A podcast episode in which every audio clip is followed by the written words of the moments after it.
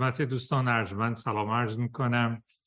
همونطور که به اطلاع دوستان رسیده بود و لاجرم بعضی از دوستان هم که در جلسه گذشته بودن مطلعن عنوان کلی بحثی که در خدمت دوستان هستیم مبانی فلسفی ایمان به غیب است. و در نوبت گذشته همونطوری که توضیح هم داده شد مختصری درباره تاریخچه این بحث در سنت اسلامی بحث کردیم و البته تصویر قرآنی از عالم غیب. همونطوری که در نوبت گذشتم عرض کردم در ادبیات قرآنی یک نکته خیلی مهم درباره عالم غیب وجود داره و اون هستش که به نظر می رسد که وجه تمایز عالم غیب از شهادت صرفا یک امر معرفتی است. یعنی در نگاه و منظر و از موضع محدودیت های شناختاری دستگاه شناختاری و ادراکی انسان هاست که ساحاتی از این عالم بر ما مکتوم و غیب می نماید و ساحات دیگر محسوس و مشهود اما از حیث وجودی و متافیزیکی یک جهان یک واحد و جهان واحد و یک پارچه در بیرون است. به تعبیر دیگه این شکاف در شناخت که عمدتا ناشی از محدودیت شناختاری انسان است به شکاف در عالم وجود نمی انجامد. برخلاف اونچه که برای مثال شما در فرهنگ و الهیات مسیحی می‌بینید که به نظر می‌رسد که این تقابل میان عالم غیب و شهادت تقابل میان دو اقلیم دو اقلیم است که از حیث مادی با هم متفاوتند. یکیش اقلیم امور زمانمند ارز کنم که محسوس مادی است. و دیگری اقلیم امور ازلی ابدی جاودانه یا ورای زمان و ورای ماده به شمار می رود. به نظر می رسد که این روی کرده دوگان گرایانه یا سنوی در بینش قرآنی وجود ندارد و به توضیحی که بعدا هم خواهیم دید به نظر من این نکته مهمی است در بحث های متافیزیکی مربوط به عالم غیب اما نکته که در نوبت گذاشتم اشاره شد به اختصار و امروز مایلم که با تفصیل بیشتری دربارش گفتگو کنیم. درباره انواع رویکردهایی است که مسلمانان به مقوله عالم غیب داشتند. به طور کلی شما مجموعه رویکردهای متنوعی که مسلمانان نسبت به عالم غیب داشتن رو می‌تونید به دو دسته کلی تقسیم کنید. یکی دسته بسیار رویکردهای واقع گرایانه است و دیگری رویکردهای ضد واقع گرایانه. منظور من از واقع گرایی چیه؟ واقع گرایان کسانی هستند که معتقدن عالم غیب یک وجود مستقل و عینی در جهان خارج داره. وقتی میگه مستقل یعنی امری که مستقل از حالات و احوالات و ذهنیت یا سابجکتیویتی ما انسان هاست چه ما انسان ها باشیم چه نباشیم اون عالم واقعیت خودش رو داره. برای مثال وقتی که ما همین به عالم طبیعت خارج می‌رسیم از چشم ارز کنم که واقع گرایان برای مثال این کوهی که پیش روی ماست یک واقعیت مستقل داره. من شما باشیم یا نباشیم اون کوه سر جای خودشه. یک واقعیت مستقل یعنی با مستقل از احوالات باورها عواطف و اعتقادات ما داره. و در مقابل کسانی که معتقد به رویکرد ضد واقع گرایان هستند این شعن متافیزیکی یا وجودی رو برای عالم غیب و عناصر عالم غیب قائل نیستند از نظر اونها عالم غیب اگر وجود داشته باشه از جنس حالات و احوالات ذهنی و نفسانی ماست. یعنی کاملا امر subjective است. ببین مثلا مثل درد.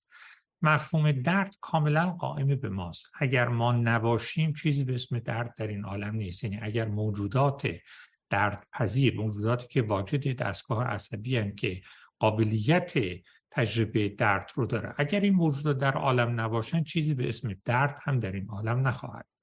بنابراین به این اعتبار درد شعنی از شعون حالات نفسانی ماست. و اگر ما نباشیم البته اون واقعیت هم در کار نخواهد بنابراین یه سوال مهم همیشه در بین مسلمانان بود که این عوالم غیبی رو باید از کدام نوع دانست باید از جنس واقعیت های عینی مستقل از سابجکتیویتی یا ذهنیت انسان دانست یا امری که تماما و وجودن و ماهیتا قائم به ماست؟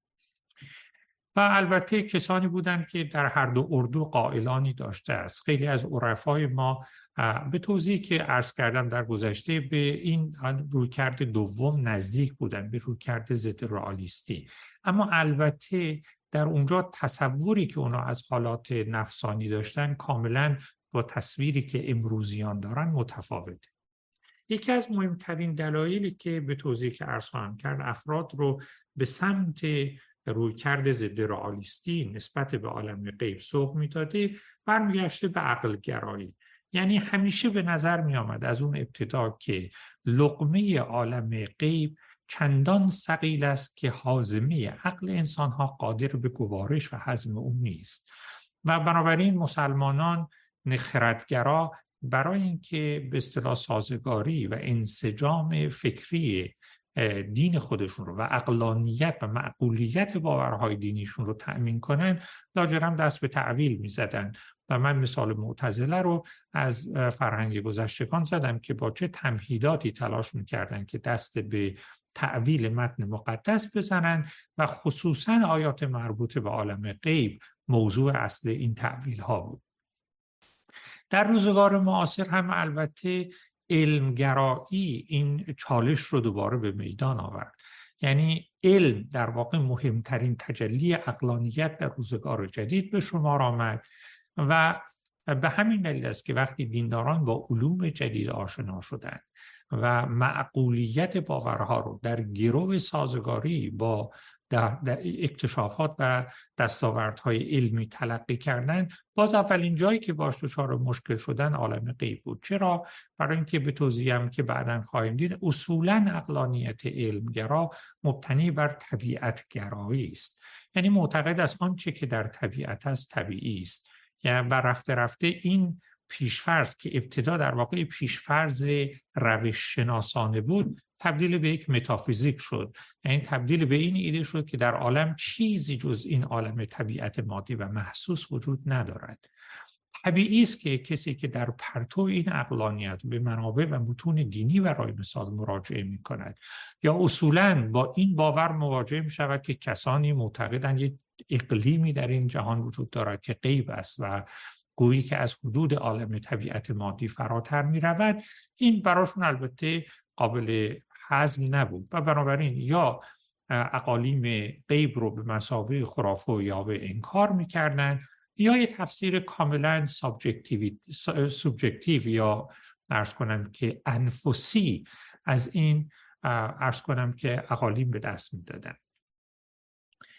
حالا عرض من این استش که وقتی ما درباره عالم غیب سخن میگیم البته شعن متافیزیکی عالم غیبی که از پرسش های اصلی ماست. همونطوری که در نوبت گذشتم عرض کردم ما با سه پرسش اصلی درباره عالم غیب مواجهیم که ما تقریبا کمابیش به این سه پرسش البته به حد محدود خواهیم پرداخت. یک پرسش متافیزیکی است که همین است که عرض کردم. یعنی سوال این است که آیا عالم غیب واقعا وجود داره یا نه؟ در بخش متافیزیکی هم البته شما باید بین دو تا پرسش تمایز بگذارید. یکی این که خب اصل وجود متافیزیکی عالم غیبه. این نکته ای که من در آغاز بحث عرض کردم مربوط به اینه. حالا آیا واقعا جهان غیب به لحاظ وجودی تحقق و تقرر مستقل از ما دارد یا نه؟ این یک جور سوال متافیزیکی اما یه سوال متافیزیکی دیگری هم وجود داره و اون نستش که مربوط هست به چگونگی امور در عالم غیب. موجوداتی که در عالم غیبن روابطی که در اونجا حاکم است وقایع و رویدادهایی که در اونجا میگذرد به فرض وجود. در اینجا البته ایده ها مختلفه. یعنی کسانی ممکنه که اصل وجود ارز کنم که متافیزیکی مستقل عالم غیب رو بپذیرند. اما در توضیح جزئیات عالم غیب با هم اختلاف نظرهای جدی داشته باشند. بنابراین یه سوال متافیزیکی یکیش درباره اصل وجود عالم غیب است و دیگری درباره چگونگی امور و احوالی که در عالم غیب میگذرد اما یه نوع پرسش دیگری وجود داره که از جنس پرسش های معرفتی است. یعنی فرض کنیم که حالا عالم غیب به هر معنایی وجود داره. سوال دیگر این استش که آیا ما راهی برای شناخت به اون عالم داریم یا نه؟ آیا دستگاه و قوای ادراکی و شناختاری ما می تواند دست کم تا حدی و به نوعی و به نحوی از اون ساحات پرده برداری کنند یا نه؟ این یه سوال معرفت شناسان است. آیا دستگاه ادراکی و شناختاری ما قابلیت کشف و پرده برداری از این عالم محجوب رو دارد یا نه؟ البته دسته سوم هم سوالات اخلاقی هستند. اینکه آیا از عالم غیب یا دست کم از پاره جنبه های عالم غیب. می توانیم دفاع اخلاقی بکنیم.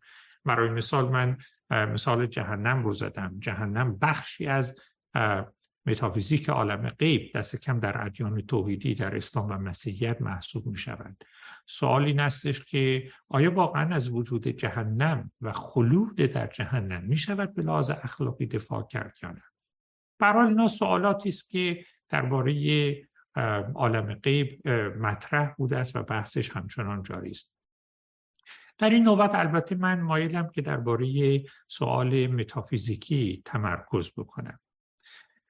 خب در قلم رو به دین شناسی ما همونطوری که عرض کردم ما دو تا روی کرد نسبت به عالم غیب داریم که یکی واقع گرایی است و یکی ضد واقع گرایی به توضیح که آمد. اردوی واقع گرایان هم البته خودش به دو دسته تقسیم می شود گروهی از واقع گرایان به اصطلاح واقع گرایان نسگرا هستند. یعنی کسانی هستند که اصولا باورشون به عالم غیب مبتنی است بر نصوص دینی. کتاب مقدس رو باز می‌کنن در کتاب مقدس به تفصیل درباره عوالمی ماورای ادراک و حواس ما سخن گفته شده است با جزئیات کمابیش روشن.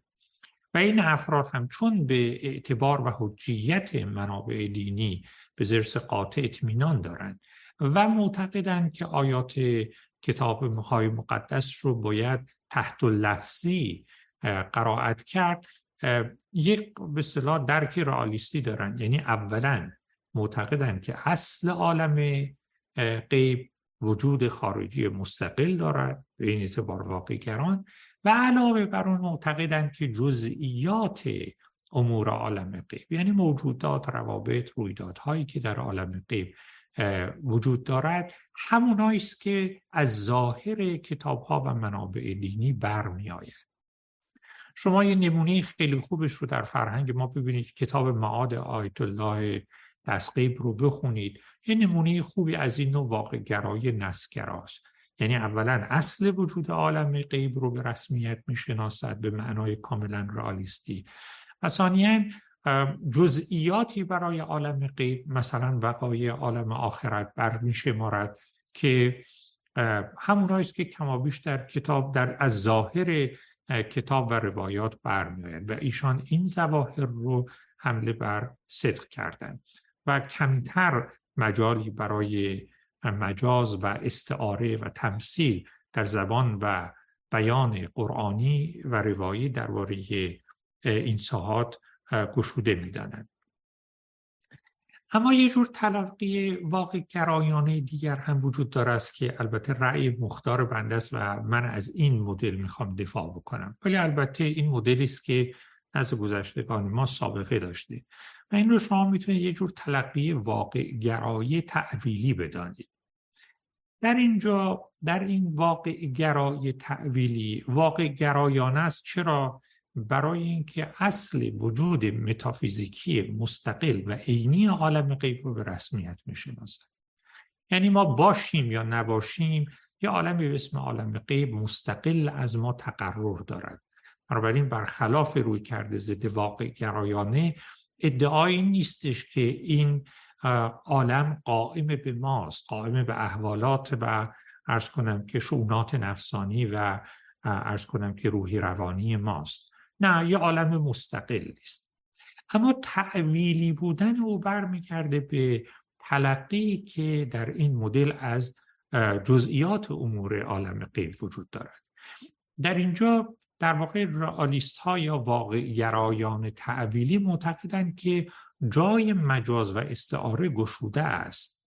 در این حال که ما اصل وجود چنان عالمی رو مستقل از انسان تصدیق می‌کنیم اما اینکه در این عوالم چه میگذرد جزئیات امور چیست چه موجوداتی چه روابطی چه رویدادهایی در این عالم رخ می‌دهد یا دست می‌دهد البته کاملا ممکن است که بروز و ظهور اونها بر ما در قالب زبان و بیان نمادین و استعاری باشد.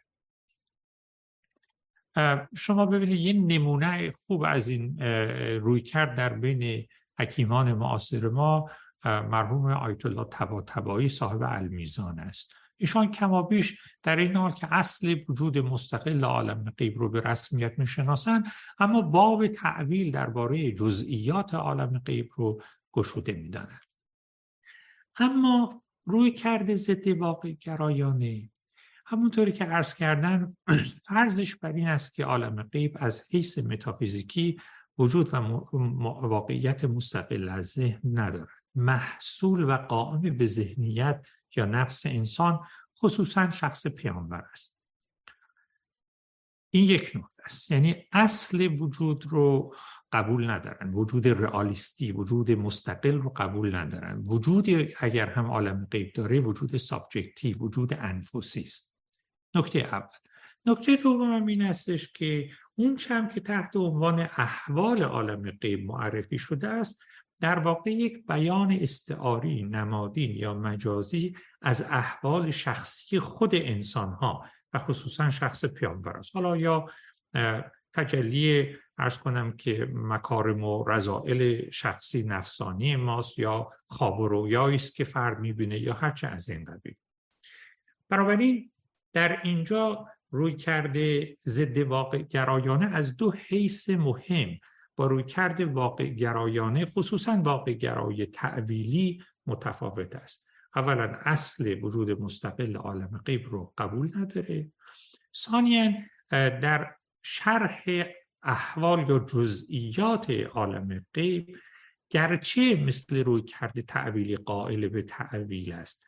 اما تفاوت در این است که در واقع گرایی تعویلی در واقع اون چه که بیان می شود یعنی این استعاره ها این مجاز ها در واقع اشارتی نمادین به واقعیتی مستقل از ما در جهان بیرونن.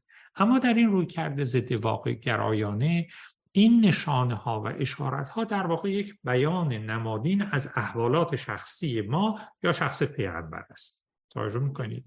بنابراین درست است که هر دو یه جور زبان نمادین رو در گزارش احوال جزئیات احوال عالم غیب رسمیت می‌شناسند اما در مدل واقع گرایی تعویلی این نمادها این سیمبول ها این اشارت ها حکایت از یک واقعیت مستقل می کند که اون واقعیت به علت ساختار و ویژگی هایی که دارد وقتی بر ما تجلی می کند در قالب نشانه های رمزالود سیمبول ها نمادها و زبان اشارت مکشوف می شود اما در روی کرده ضد واقع گرایانه زبان سیمبولیک یا اشاراتی که در بیان احوال عالم غیب در واقع به کار گرفته می شود در واقع یه بیان سیمبولیک از احوال و ادراکات و تجربه های شخصی خود فرد از جمله شخص پیامبر است.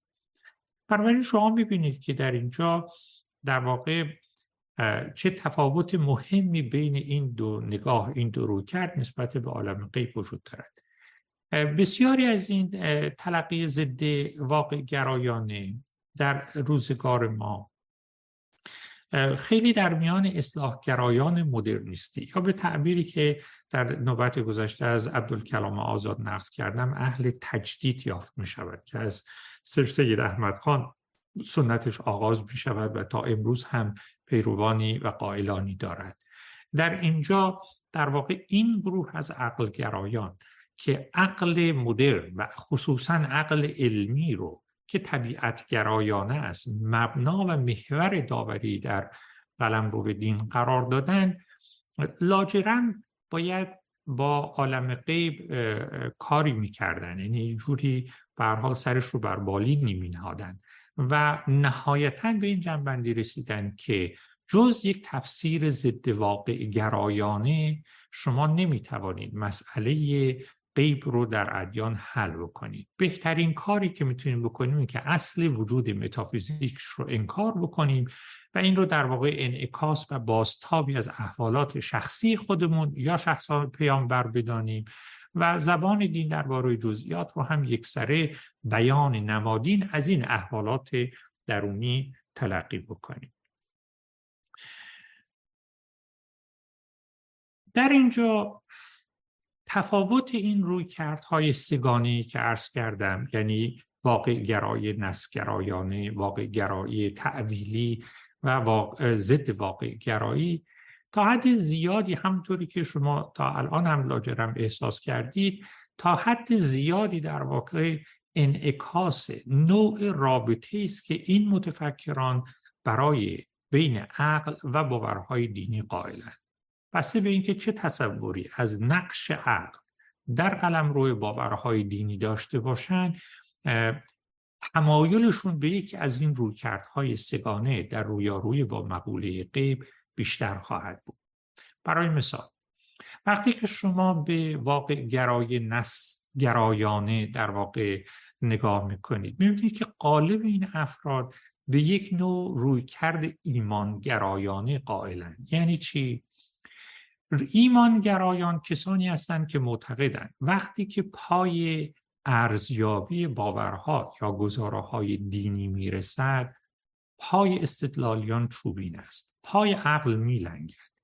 عقل البته خیلی کارا می‌تونه در قلم روی دین بکنه اما توان و شایستگی ارزیابی و سنجش باورها و گزارهای دینی رو ندارد به قول غزالی این اقلیم اقلیم طور ماورای عقل است اقلیمی ورای عقل است.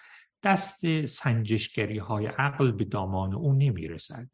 بنابراین اون چه که در وحی آمده است را همون جوری که هست باید پذیرفت و حمله بر ظاهر کرد. بنابراین شما می‌بینید که واقع گرایی نسگرایانه امثال آقای دستقی و خیلی کسان دیگر در سنت ما در واقع مبتنی بر این روی کرد نسبت به مقوله عقل و ایمان است. در واقع اینا معتقدند که بسیاری از باورها یا حلقه اصلی باورهای اون هسته اصلی باورهای دینی علل اصول از تیررس داوری های و سنجشگری ها و ارزیابی های اقلانی بیرون است. اما کسانی که معتقدن نه عقل در مقام ارزیابی باورهای دینی نقشی دارد و بلکه نقشی مهمی دارد این موضوع رو ما بهشون که عقل گرایی توجه می‌کنید؟ و واقع گرایان و ضد واقع گرایان هر دو به یه معنا عقل گرا هستند یعنی قائل به نقش عقل در داوری و ارزیابی باورهای دینی هست. یعنی شما برای که بفهمید یه باوری مثلا درسته یا غلطه اینجوری نیستش که باور دینی صادق است یا کاذب اینجوری نیستش که عقل یک سر بیکاره باشه. مثلا شما بخواید ببینید خدا وجود دارد یا ندارد ایمانگرایان میگن آقا اصلا این سوال ربط به عقل نداره. هیچ عقل اصلا قدش به این جهان نمی‌رسه. ولی عقل گرایان معتقدن که عقل در این زمینه می‌تواند و میباید نقش ایفا بکنه. اما اختلاف بر سر این است که خب عقل در این میدان چه نقشی باید ایفا بکنه؟ اختلاف نظر در اینجاست. در واقع من می‌خوام اینجا پیشنهاد بکنم که یک راه برای توضیح اینکه چرا گروهی از مسلحان دینی به سمت در حوزه مربوط به عالم غیب به سمت واقع گرایی تعویلی رفتن و کسانی به سمت ضد واقع گرایی رفتن برمیگرده به اینکه چه مدلی از اقلانیت و چه درکی از نقش و نسبت عقل با ارز کنم که باورهای دینی داشتن. و این نکته است که من مایلم که به اختصار توضیحش بدم. به نظر من یکی از مهمترین دلایلی که برخی از مسلحان دینی مدرنیستی مثل سر سید احمد خان و پیروان معاصر ایشان که در واقع اقلانیت یا عقلگراییشون تا حد زیادی ملازم با علمگرایی بوده است. چرا این افراد نهایتا به یک موضع ضد رئالیستی در خصوص عالم غیب و لوازم وجودی اون رسیدن به نظرم برمیگرده به این پیشفرزشون درباره اقلانیت که در معرفت شناسی جدید ما بهش میگیم که به اصطلاح قرینگرایی ایجابی. قرینه گرایی ایجابی چیه؟ اصولا قرینه گرایی یعنی که یه باوری وقتی معقول است که مبتنی بر قرائن باشه. شما یه حرفی رو همینجور در هوا که نمی‌تونید بزنید و بقیه بپذیرن. شما وقتی سخنی رو میگید باید دلایلی براش اقامه بکنید. اگر این دلایل قرائنی که شما عرضه کردید قرائن قوی به قدر کافی قوی بود خب وقت ما حرف شما رو میپذیریم. باور به سخن شما موجه خواهد بود. در واقع در اینجا معقولیت باورها مبتنی است بر قرائنی که شما برای اثبات اون گزاره بیان می‌کنید عرضه می‌کنید. اگر اون قرائنی که شما ارز کنم که عرضه کردید به قدر کافی قوی و محکم بود. اون ارز کنم که باور رو حمایت می‌کرد. در اون صورت البته باور ما به اون گزاره معقول خواهد بود. برای مثال فرض کنید که من بگم که آب در صد درجه میجوشد. شما به من میگید چرا؟ برای چی آب در صد درجه میجوشه؟ از کجا این حرف رو می‌زنید؟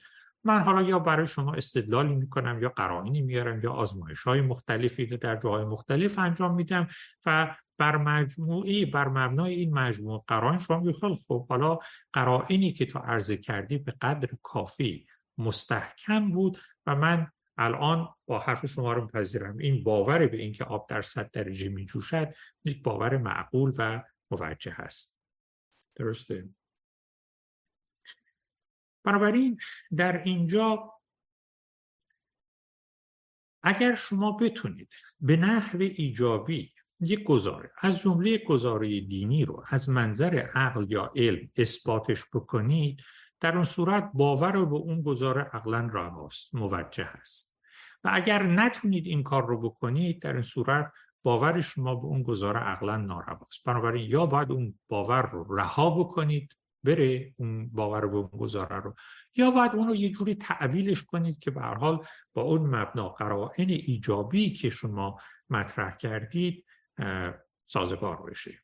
به همین دلیل است که بهش میگیم قرینه گرایی ایجابی.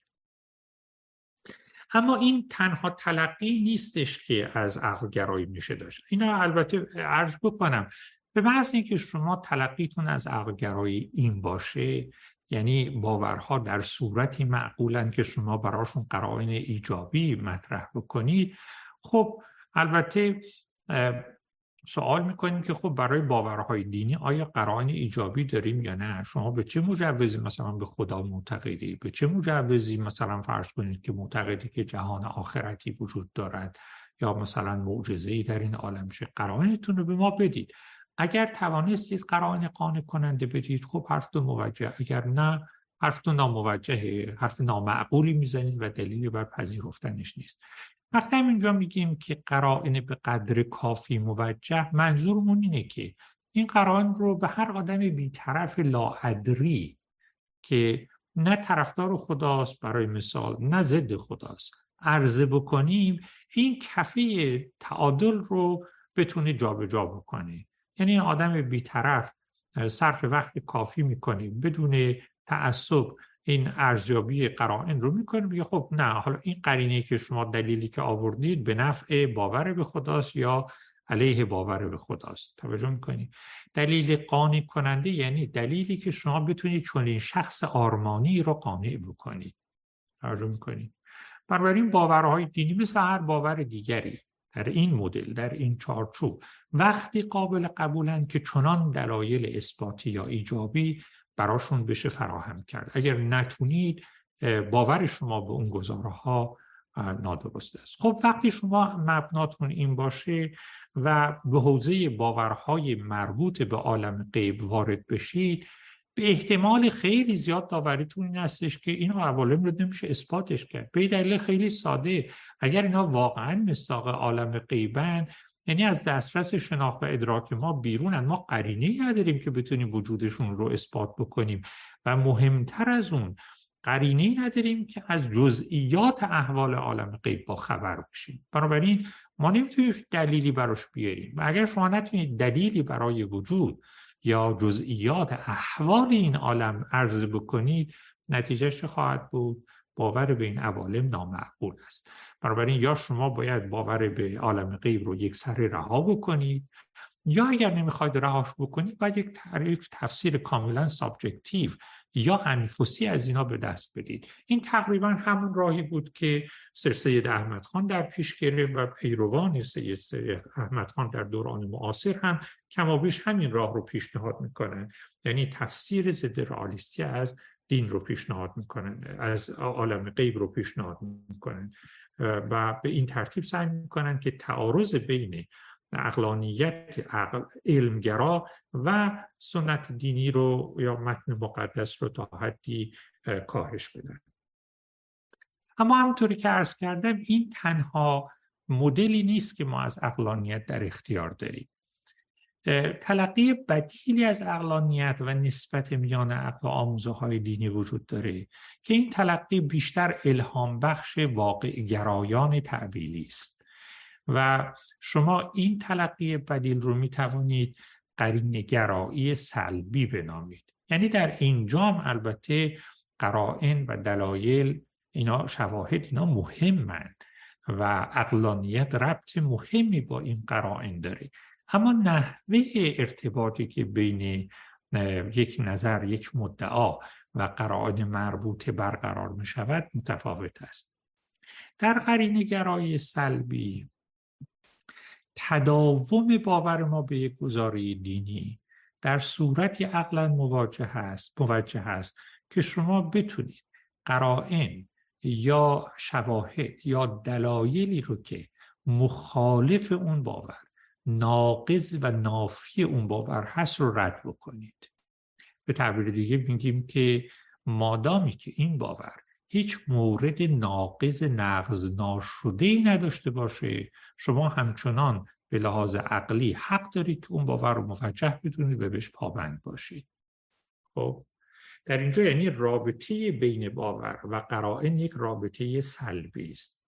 یعنی شما اگر بتونید نشون بدید که انتقادات شبهات یا قرائن نقیزی که علیه باور دینی شما اقامه شده نادرست است غلط است قابل نقض است و اصابت به ارز کدم که نتیجه نمی کند. در این صورت تداوم باور شما به اون گزاره همچنان می‌تواند معقول باشد. در روی کرده اولی یعنی قرینی گرای ایجابی اگر علم یا عقل نتونه دلیل ایجابی برای باور به اون گزاره دینی اقامه بکنه باور کاذب است. یا ببخشید باور به اون گزاره عقلا ناموجه است و گزاره رو باید یا رها کرد یا تعویضش کرد.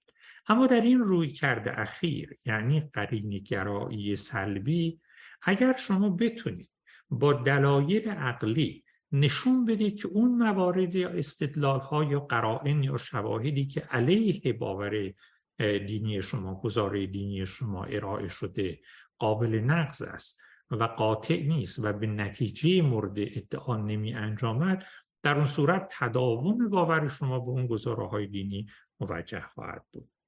درسته؟ البته در چارچوب قرینگرایی سلبی اینجوری نیستش که افراد همینجوری یه مرتبه بخوابن شب بخوابن صبح بلندشن واجده باورهایی باشن. باورهای دینی ما بر مبنای عوامل متعددی در زندگی ما شکل می‌گیره. تجربه هایی که در زندگی شخصی در حیات معنویمون داریم بعضی باورهایی که پیدا کردیم از مطالعه ارز کنم که منابع دینی منابع غیر دینی تجربه زندگیمون. و گاهی وقتا بر ملاحظات کاملا عملگرایانه یعنی ما ایمان می آوریم تا بعد به اصطلاح قرائن خودش رو بر ما آشکار بکنند از نظر خیلی دین ورزان قرائن دینی پس از این که فرد به نوعی زیست دینی خوب گرفت رفته رفته خود رو بر او آشکار خواهند کرد. بنابراین در اینجا به نظر میاد که حدی از باورمندی و حدی از سلوک دینی فرد رو اصولا در موقعیتی قرار می‌دهد که پاره قرائن رو بتواند ببیند. و تعجب نکنید البته این منحصر به حیات دینی نیست. در خیلی موارد دیگر هم است که شما بعضی چهره های این عالم رو در صورتی که یک مجموعه نظام باوری خاص داشته باشید و زندگیتون رو به نحو خاصی سامان ببخشید اون چهره ها و جنبه ها خودش رو بر شما آشکار می‌کنه. برای فرد ممکنه بنا به دلایل تجربه های شخصیش برای پاره باورهایی که در طول زمان حاصل کرده در بر مبنای پاره ملاحظات عملگرایانه یه باورهای دینی رو برای خودش اختیار کرده. حالا بنابراین باورمندی قائل بودن به گزاره دینی بی اساس نیست مبنا داره بنیان داره. البته اون چیزهایی که ممکن است برای من قانع کننده باشه ممکنه برای شما قانع کننده نباشه. اون چیزهایی که من رو به شوق بیاره و به حیات دینی و به باور دینی برانگیزه ممکنه برای شما اون نقش رو نداشته باشه. یعنی در خیلی مواقع بنیانهایی که ما رو به باور و سلوک دینی سوق می‌دهند یا کاملا شخصی یا درون گروهی کسانی همدلانی که دور هم گرد می آیند رفته رفته به واسطه اشتراکی در که در مواجید در احوال در اکتشافات در ارز کنم شهودات خودشون دارند یا گفتگوهای علمی که با هم می‌کنن رفته رفته برای همدیگر استدلال های قانع کننده عرضه می‌کنن به هر حال همه اینا دست به دست میده. این گروه رو به سری باورها قانع می‌کنه.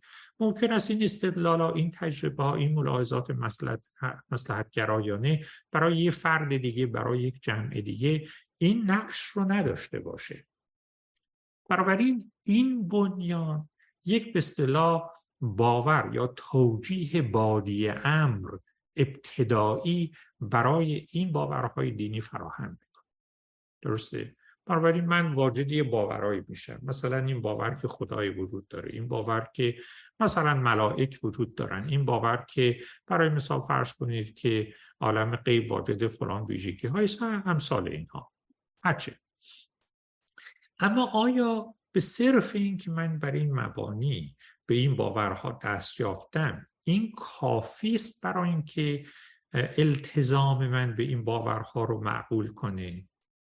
ایمانگرایان میگن بله هم کافیه. به چیز بیشتری از این احتیاج نداری اما در واقع کسانی که به قرین گرای سلبی معتقدن معتقدن که این حد البته خوبه لازمه. یک به صلاح توجیه ابتدایی برای شما فراهم می‌کنه. اما کافی نیست. برای اینکه باور شما به این گزاره های دینی تداوم داشت معقول باشه تداوم باور شما معقول باشه شما باید بتونید انتقاداتی رو که بیرونیان افراد ناظران بیطرف یا مخالفان بر باورهای شما وارد می‌کنن رو دفعش بکنید.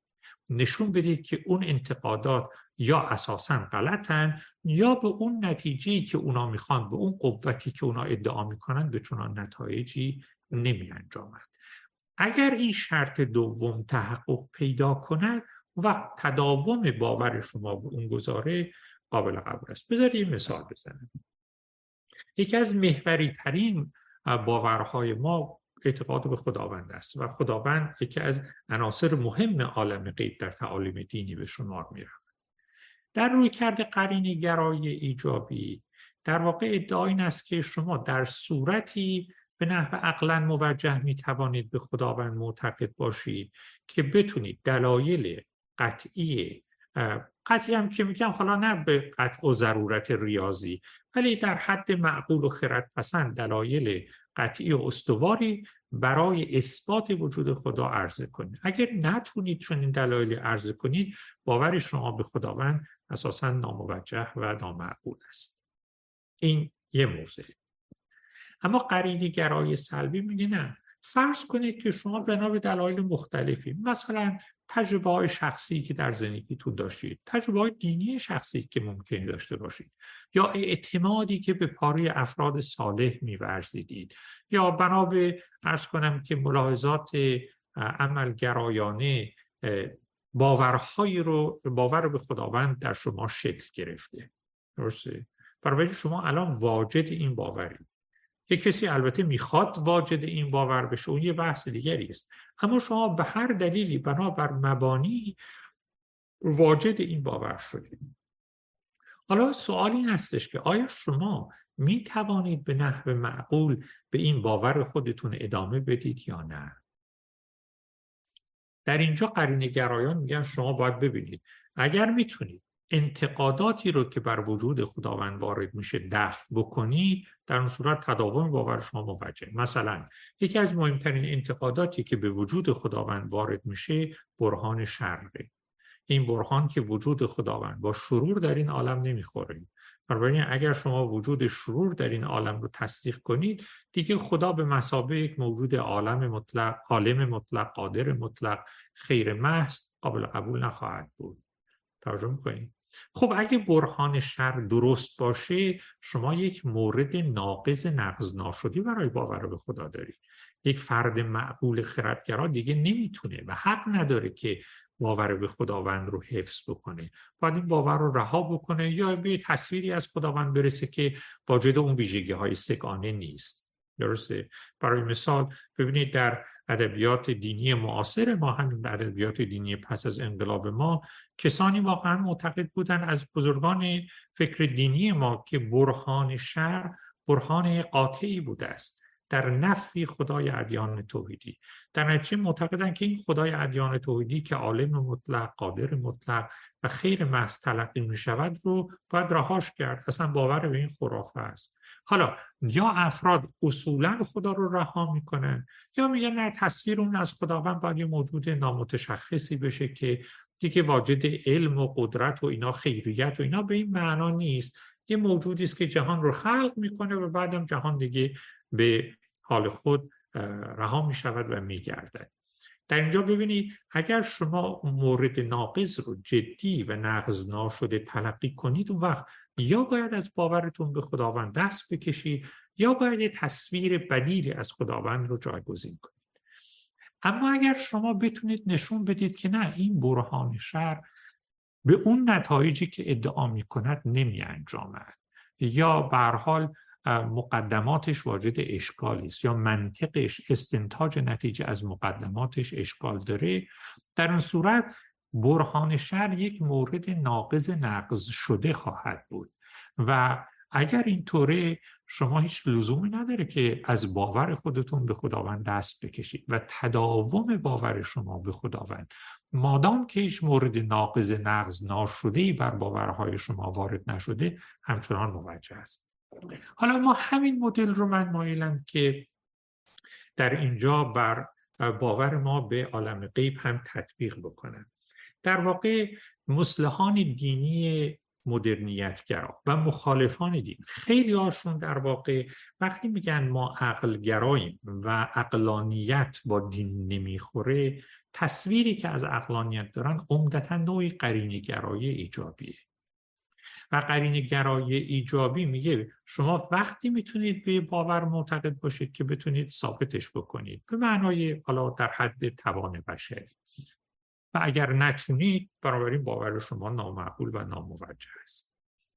و وقتی که این افراد به عالم غیب و احوال عالم غیب می‌رسن یا اصولا این عالم رو بالمره باطل می‌دونن و رد می‌کنن یا اگر بخوان موضع ملایمتری اختیار بکنن کاملا تفسیر انفسی ازش می‌کنن. یعنی یه تفسیر کاملا subjective و شأن متافیزیکی مستقلش رو انکار می‌کنن.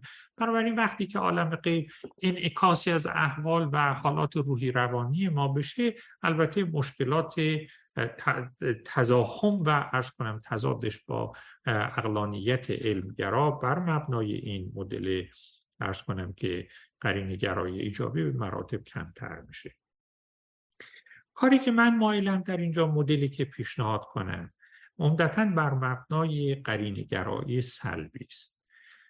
به این معنا که ما باورهای دینیم رو بنا به دلایل و بر مبانی مختلفی اختیار می‌کنیم و این دلایل و مبانی برای شخص برای شخص یا برای حلقی هم فکران و هم دلان اون فرد کاملا می‌تونه حجیت داشته باشه. اما این حجیت حجیت ابتدایی است.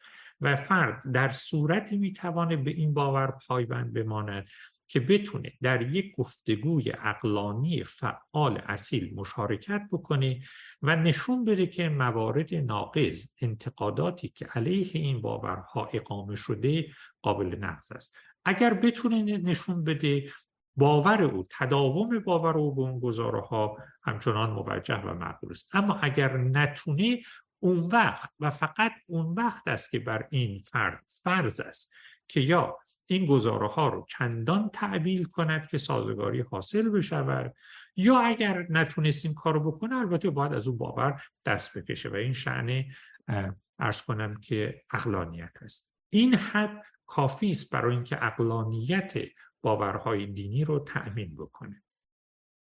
حالا وقتی که می‌رسیم به عالم غیب در واقع من پیشنهادم این است که واقع گرایی تعویلی و بر مبنای قرین گرایی سلبی کاملا می‌تواند مدلی از عالم غیب ما بدهد که تا حد زیادی با عناصر یا با عناصر درون دینی ما درباره عالم غیب سازگار است. یک و با اقلانیت مدرن. مادامی که ما این اقلانیت رو بر مبنای الگوی قرین گرایی سلبی تفسیر کنیم هم به خوبی سازگار میافتد بنابراین مدلی که من ازش دفاع می‌کنم در اینجا در واقع یک جور رئالیسم یا واقع گرایی تعویلی است. به این معنا که به اصل وجود عالم غیب به تقرر عینی و مستقل عالم غیب معتقد است. و دو وقتی که به جزئیات امور عالم غیب می‌رسد مجال رو برای تعویل مجال رو برای زبان مجاز استعاری و نمادین گشوده می‌داند. و ما دلیلی داریم که این گشودگی رو باید بپذیریم به توضیحی که خواهد آمد. و ارز کنم که این تلقی این روی کرده به عالم غیب عمدتا در پرتو اقلانیتی شکل می‌گیرد که به سبک قرین گرایی سلبی است. خب.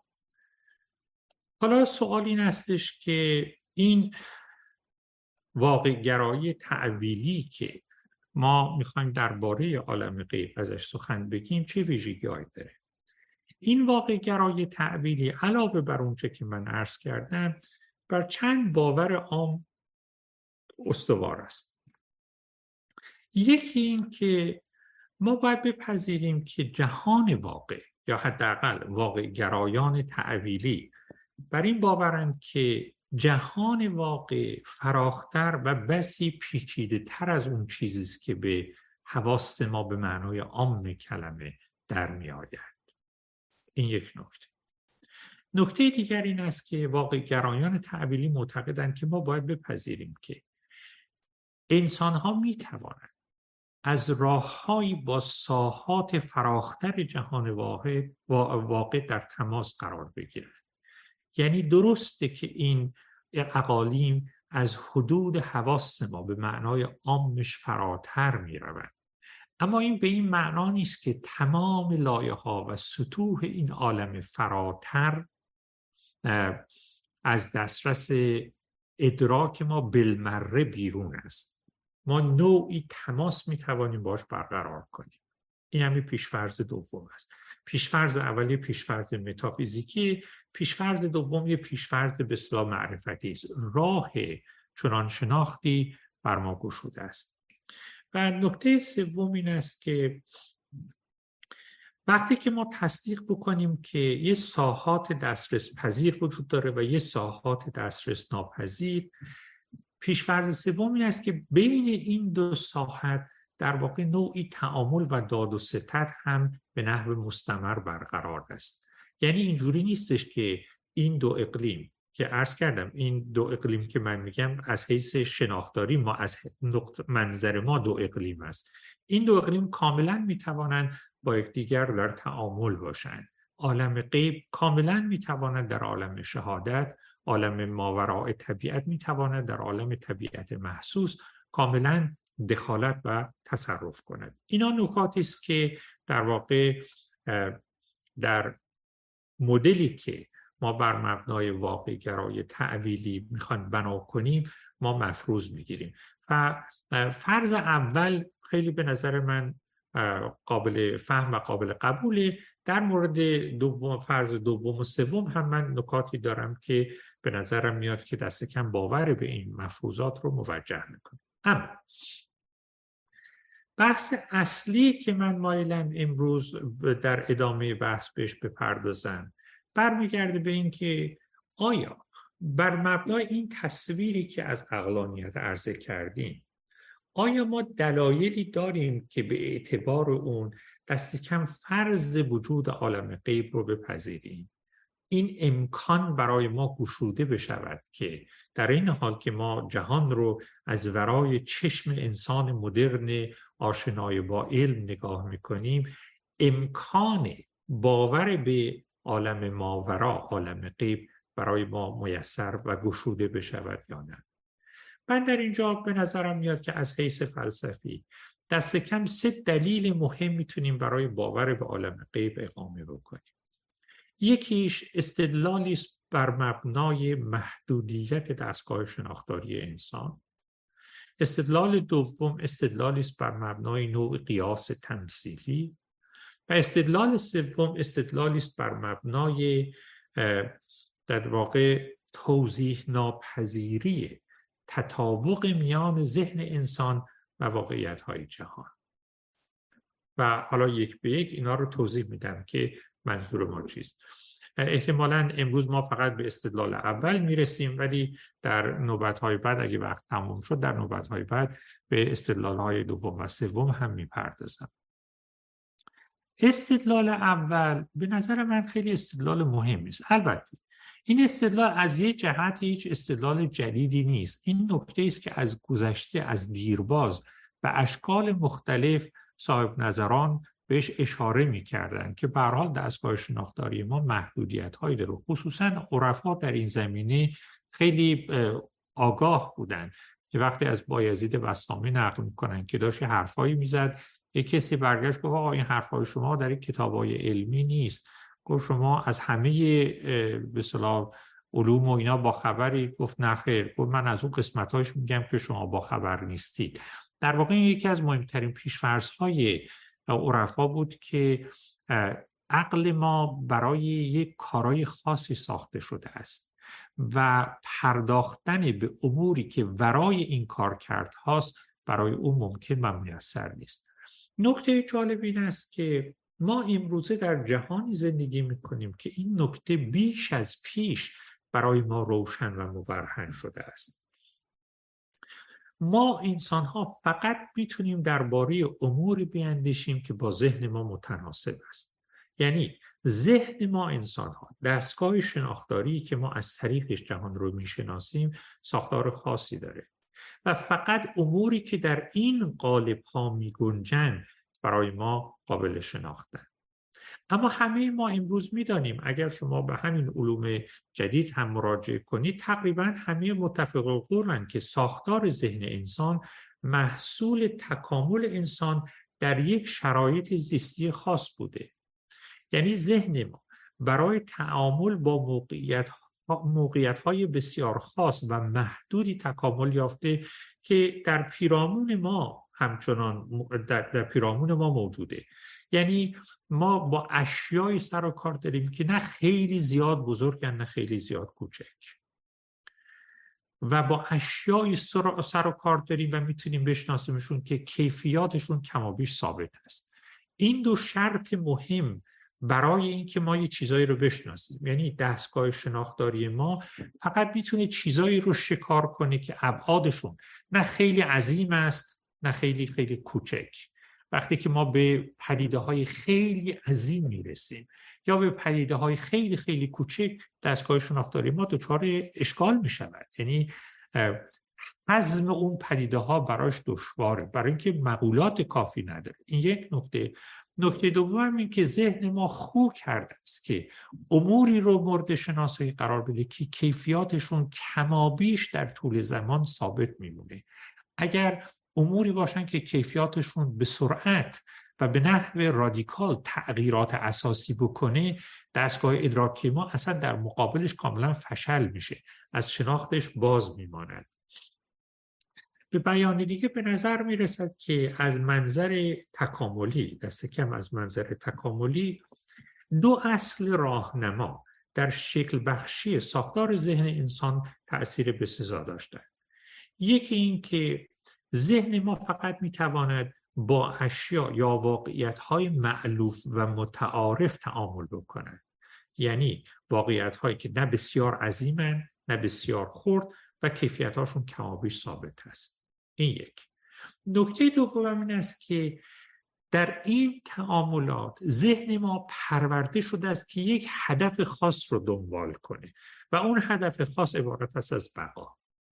یعنی ذهن ما با این پدیده های معلوف و متعارف وقتی روبرو میشه بلا فاصله می‌بینه آیا این خطر آیا این منبع غذاست آیا این جفتی است برای جفتگیری و تداوم بقای نسل و امثال اینا. یعنی مواجهه ذهن ما ساخته شده است برای اینکه در جهان اطراف وقتی که با جهان اطراف تعامل می‌کنه ببینه چه چیزایی به بقاش کمک می‌کنن چه چیزایی بقاش رو تهدید می‌کنن از اون چیزایی که به بقاش کمک می‌کنن بره به سمتشون از اون چیزایی که حیاتش رو تهدید می‌کنن ازشون بگریزه.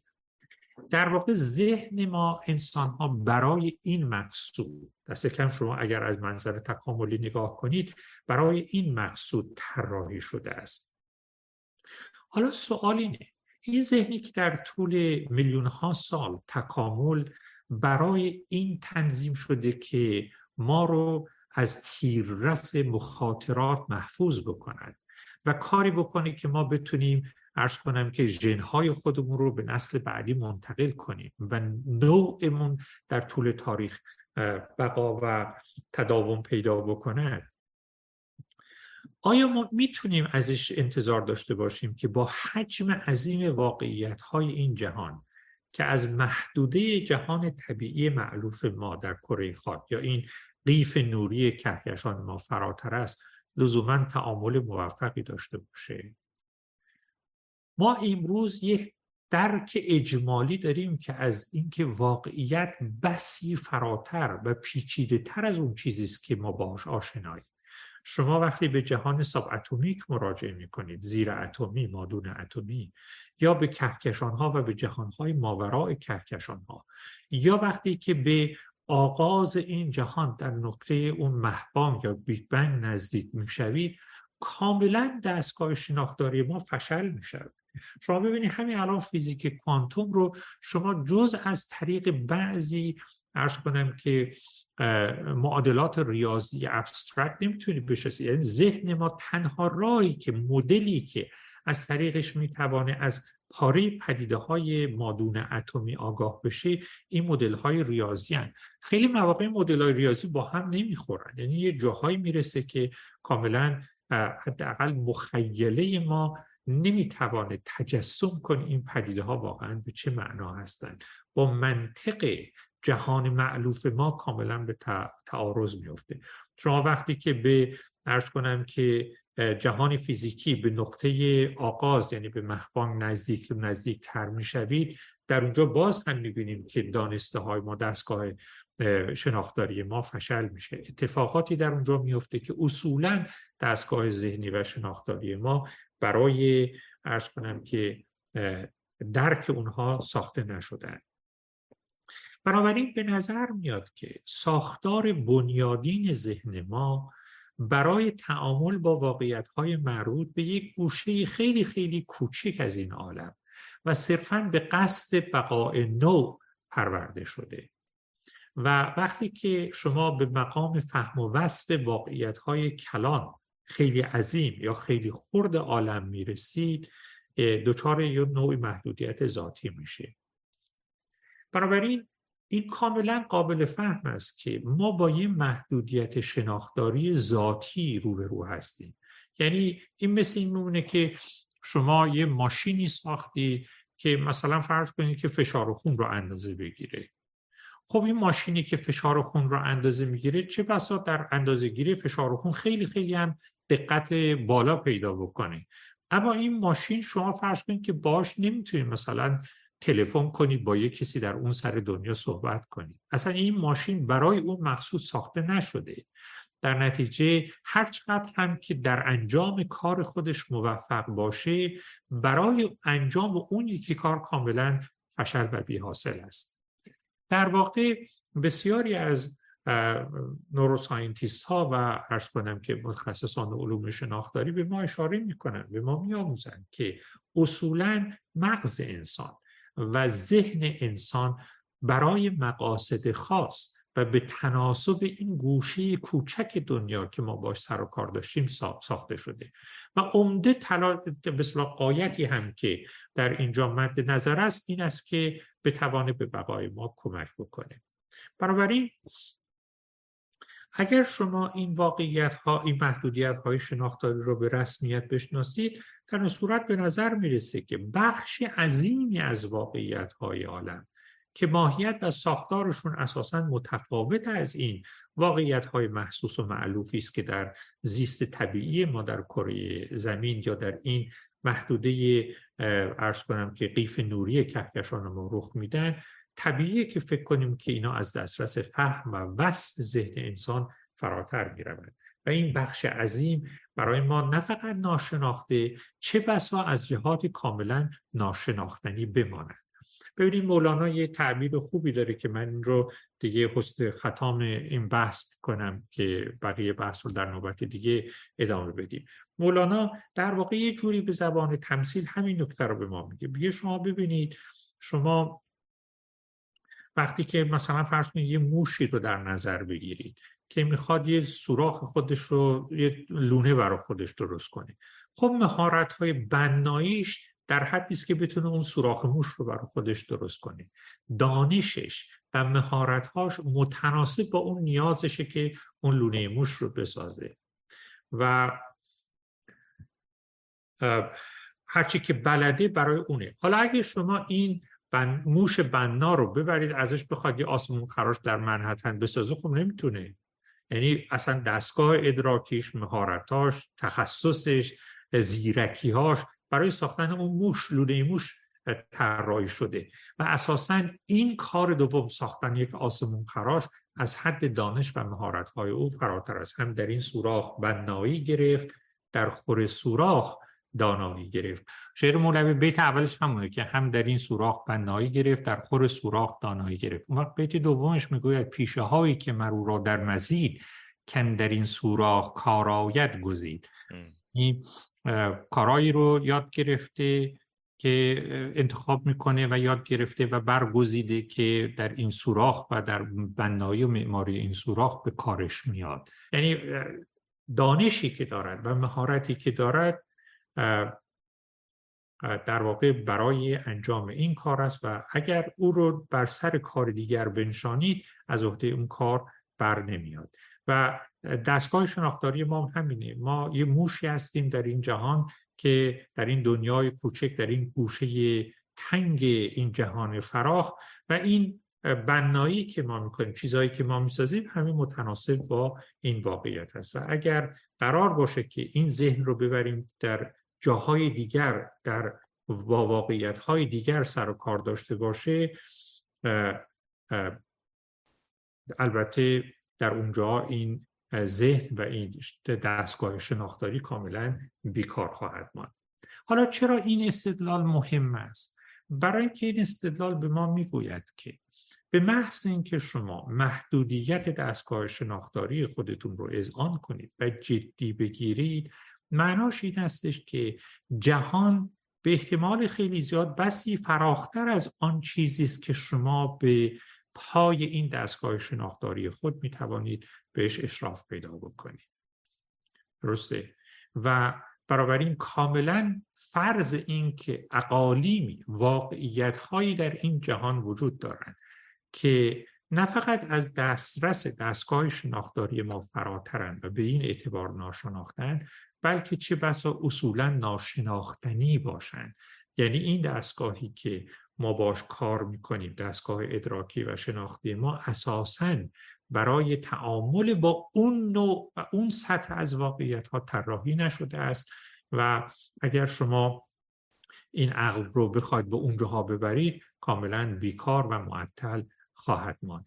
و به این اعتبار اذعان به این محدودیت در واقع این باب این امکان رو بر ما میگشاید که جهان رو پیچیده تر و فراختر از آن چیزی ببینیم که به چنگ دستگاه شناختاری ما می آید. البته در این جهان کوچکی که ما کار می‌کنیم به قدر کافی برای ذهن ما عظیم است و شمار اموری که بر ما ناشناخته است اقیانوسی است اما بسیاری از این امور که امروز ناشناخته است ناشناختنی نیست. یعنی رفته رفته به مرور زمان ممکن است خیلی از این پیچیدگی ها رو پیدا کنیم. اما تمام بحث این است که حتی اگر این ذهن به حد و نهایت کمال خود هم برسد بر این محدودیت های ذاتی خودش نمی‌تونه فائق بیاد. و در نتیجه بخش های از این واقعیت که برای کشف و ادراکشون ما به دستگاه ها و به ساختارهای دیگر نیاز داریم. همچنان از تیررس و از دسترس این دستگاه شناختاری بیرون میماند و به یک اعتبار شما می توانید اونها رو مستاقی از عالم غیب بدانید. توجه کنید در ادبیات قرآنی عالم غیب دو معنا داره. یکی اموری است که از دسترس ما فعلا از دسترس شناخت ما فعلا بیرون است. اما بالاتر از اون اموری است که از دستگاه ادراکی ما کاملا فراتر می رود و هرگز به هیته شناخته او در نمی آید یعنی نه فقط ناشناخته که ناشناختنی است. خب من عرضم رو در اینجا متوقف می کنم دنباله بحث رو انشاءالله در نوبت آینده پی می‌گیریم.